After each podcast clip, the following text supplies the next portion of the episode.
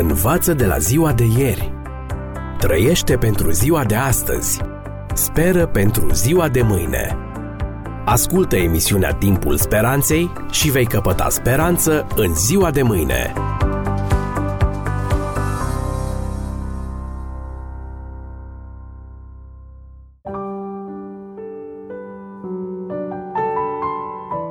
Stimați prieteni, bine v-am regăsit la o nouă ediție a emisiunii Timpul Speranței cu genericul Viață fără limite.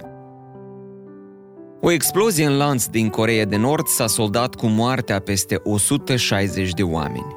Agenția de presă nord-coreană, care a relatat evenimentul, a descris eforturile eroice ale unor cetățeni care și-au riscat și în anumite cazuri chiar și-au pierdut viața în încercarea de a salva din clădirile în flăcări portretul liderului nord-corean Kim Jong-il și pe cel al tatălui său decedat, Kim Il-sung.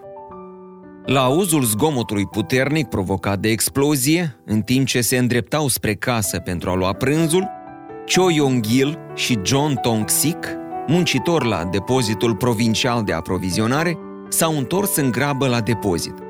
Au fost îngropați sub ruinile clădirii prăbușite, având parte de o moarte eroică în timp ce încercau să iasă cu portretul președintelui Kim Il-sung și cel al liderului Kim Jong-il. Profesoara Han Jong-suk, în vârstă de 56 de ani, și-a dat de asemenea ultima suflare, strângând portretele la piept. O astfel de faptă nobilă a fost făcută și de directoarea dispensarului regional, Pak Song Mi și de alte șapte infirmiere. Mulți oameni din regiune au scos mai întâi portretele și abia pe urmă și-au căutat membrii familiei sau bunurile personale. Dragi prieteni, există în natura umană ceva înnăscut, ceva care a fost programat în noi probabil încă de la început, dar care a fost alterat de căderea în păcat și care ne face să dorim să venerăm ceva, orice ar fi acel lucru. Iar acest orice înseamnă absolut orice. De la tauri și broaște până la staruri pop. De la împărați romani până la dictatori corieni. De la soare și lună până la bani, faimă, putere și chiar euul propriu. Venerăm lucrurile pentru care trăim, ceea ce credem că este important, că oferă sens vieților noastre. Și venerăm ceea ce considerăm a fi divin, chiar dacă ce înțelegem noi prin divin nu este neapărat o divinitate.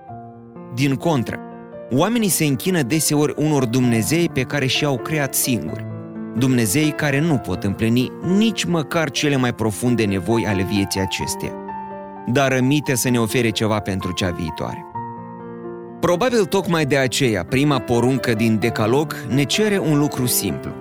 Să nu ai alți Dumnezei afară de mine – Exod, capitolul 20, textul 3.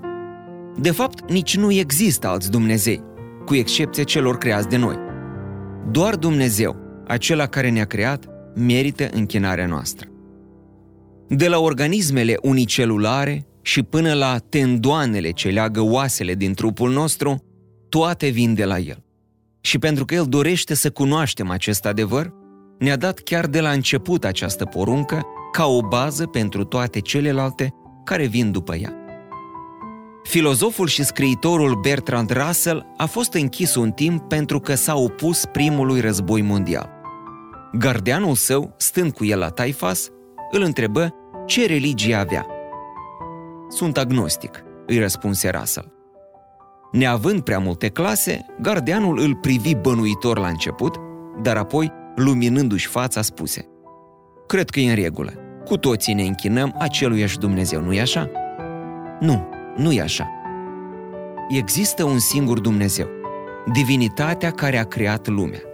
Și pentru că este creator, are dreptul de a ocupa primul loc în viețile noastre.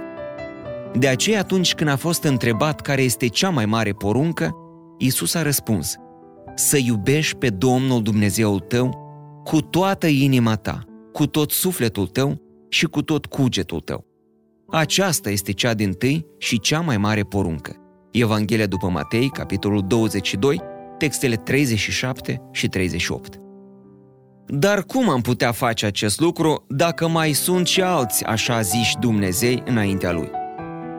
Remarcați de asemenea că Isus a spus, aceasta este cea din tâi poruncă. Dar prima poruncă nu este să nu ai alți Dumnezei afară de mine? Tocmai asta este ideea. Iisus interpretează de fapt prima poruncă, spunând că trebuie să iubim pe Domnul Dumnezeu nostru cu tot ce avem, fiindcă tot ce avem vine de la El. Strâns legată de prima poruncă este a doua. Să nu-ți faci chip cioplit, nici vreo înfățișare a lucrurilor care sunt sus în ceruri, sau jos pe pământ, sau în apele mai de jos decât pământul. Să nu te închini înaintea lor și să nu le slujești. Căci eu, Domnul Dumnezeul tău, sunt un Dumnezeu gelos, care pedepsesc nelegiuirea părinților în copii până la al treilea și la al patrulea neam al celor ce mă uresc și mă îndur până la al miilea neam de cei ce mă iubesc și păzesc poruncele mele.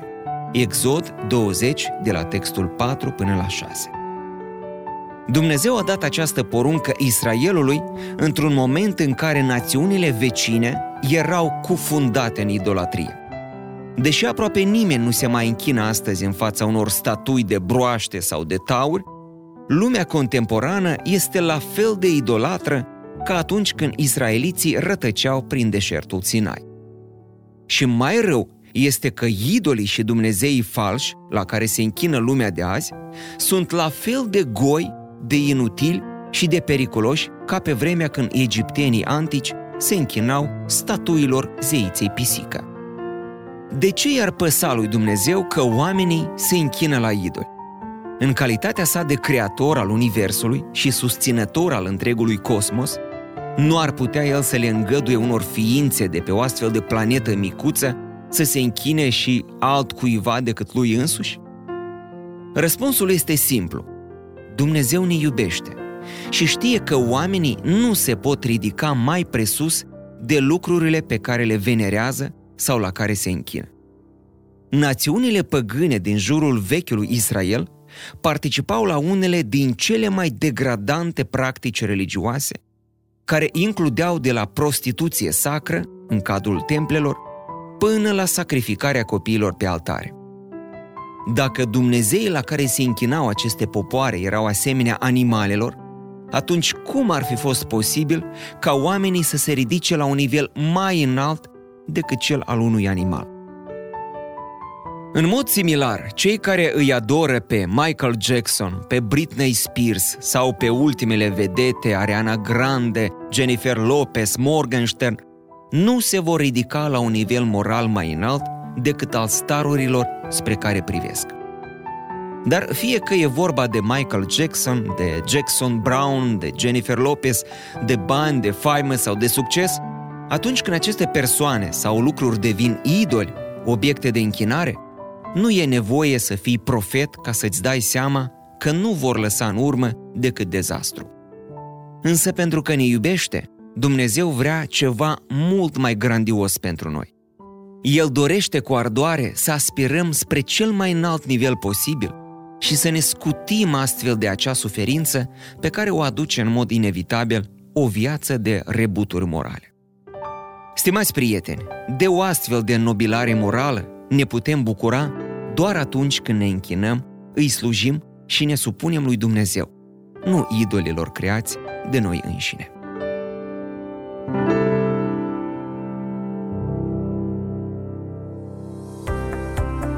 Învață de la ziua de ieri.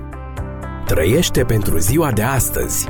Speră pentru ziua de mâine. Ascultă emisiunea Timpul Speranței și vei căpăta speranță în ziua de mâine.